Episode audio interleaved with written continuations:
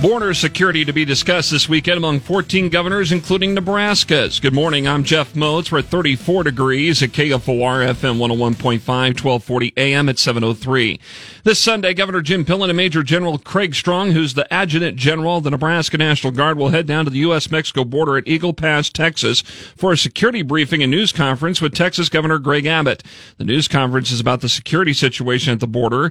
You may recall last year that Nebraska deployed drone operators from the Nebraska Nebraska State Patrol to help with surveillance operations at the border and tracking down people crossing over into the U.S. illegally.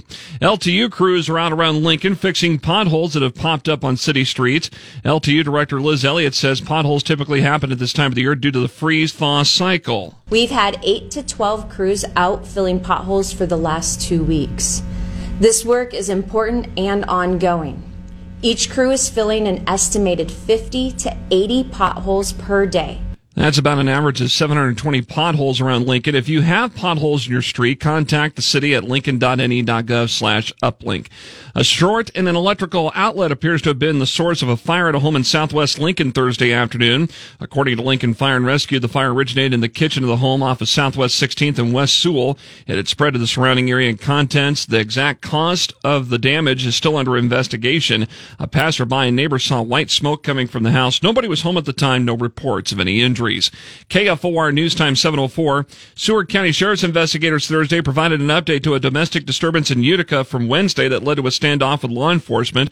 According to a news release, deputies were called to a home where a woman, now identified as 22 year old Nicole Nisley, apparently hit her mother in the head with a frying pan. Once deputies got to the scene, Nisley allegedly had her child with her in a bedroom. She allegedly hit a deputy in the arm with a knife while she was being taken into custody.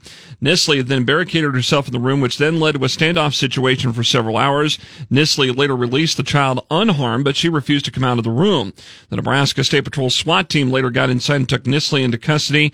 The deputy that was hurt was treated and released from a Seward hospital for a minor injury. As the war between Russia and Ukraine continues, the rebuilding process continues in Ukraine. It's had some economic impacts in both countries and across the globe, including here in the United States. Ukraine native and Nebraska Wesleyan Associate Professor of Economics Victor Konzen tells KFOR News with gas prices as an example, things have adjusted. Typically, fuel prices usually go up in the summer and down in the winter. In 2022, prices were a little bit extra. You know, they were higher than normal, than usual. Um, and that was the result of this supply shock, um, so unexpected events on the, um, on the oil market. As far as future prices for exports, Konzen says it's unpredictable considering the situation with the ongoing fighting. A new method of restoring a heart rhythm was done recently at Bryan Heart on a former minor league pitcher who used to serve as an assistant coach for the Lincoln Saltdogs. Jim Haller underwent a pacemaker intervention and was able to go home the same day. From the time I came out of that, that procedure um, until I started feeling better was minutes. It wasn't days.